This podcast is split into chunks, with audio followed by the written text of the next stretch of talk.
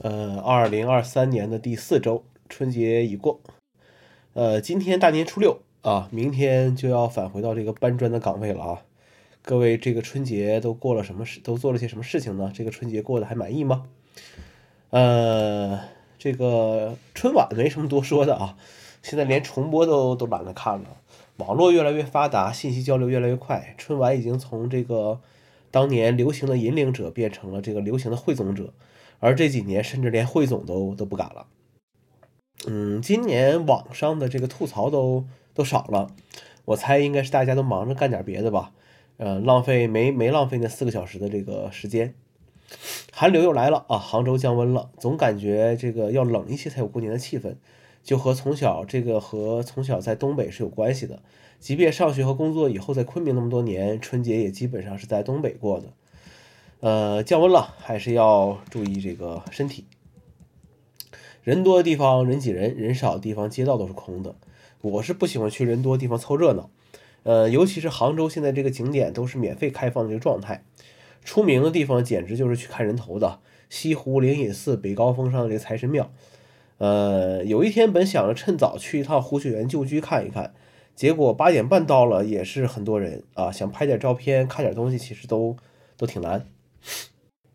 抖音上面很多人发一些叉叉日子就要做什么，然后什么日子有什么讲究，什么那天要干什么事儿，说的跟真的一样。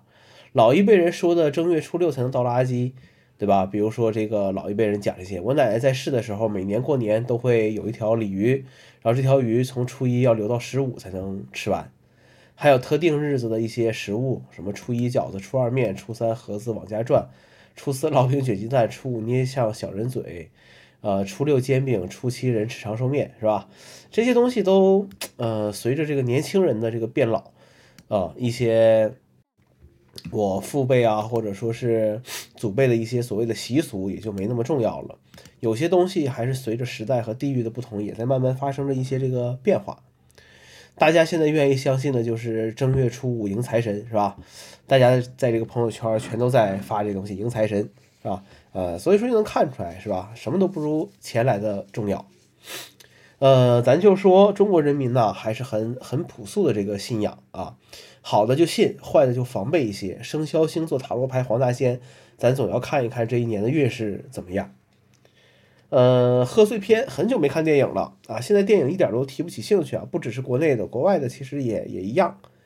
印象深刻的贺岁片只剩下甲方乙方了啊，还是那最后一幕最后一句台词。一九九七年过去了，我很怀念它。每年跨年的时候，其实都可以把这个年份改改，接着用。这一句很普通的台词，每次到了年底都感觉还是挺有分量的。时间过得多快啊，一月份就要结束了啊！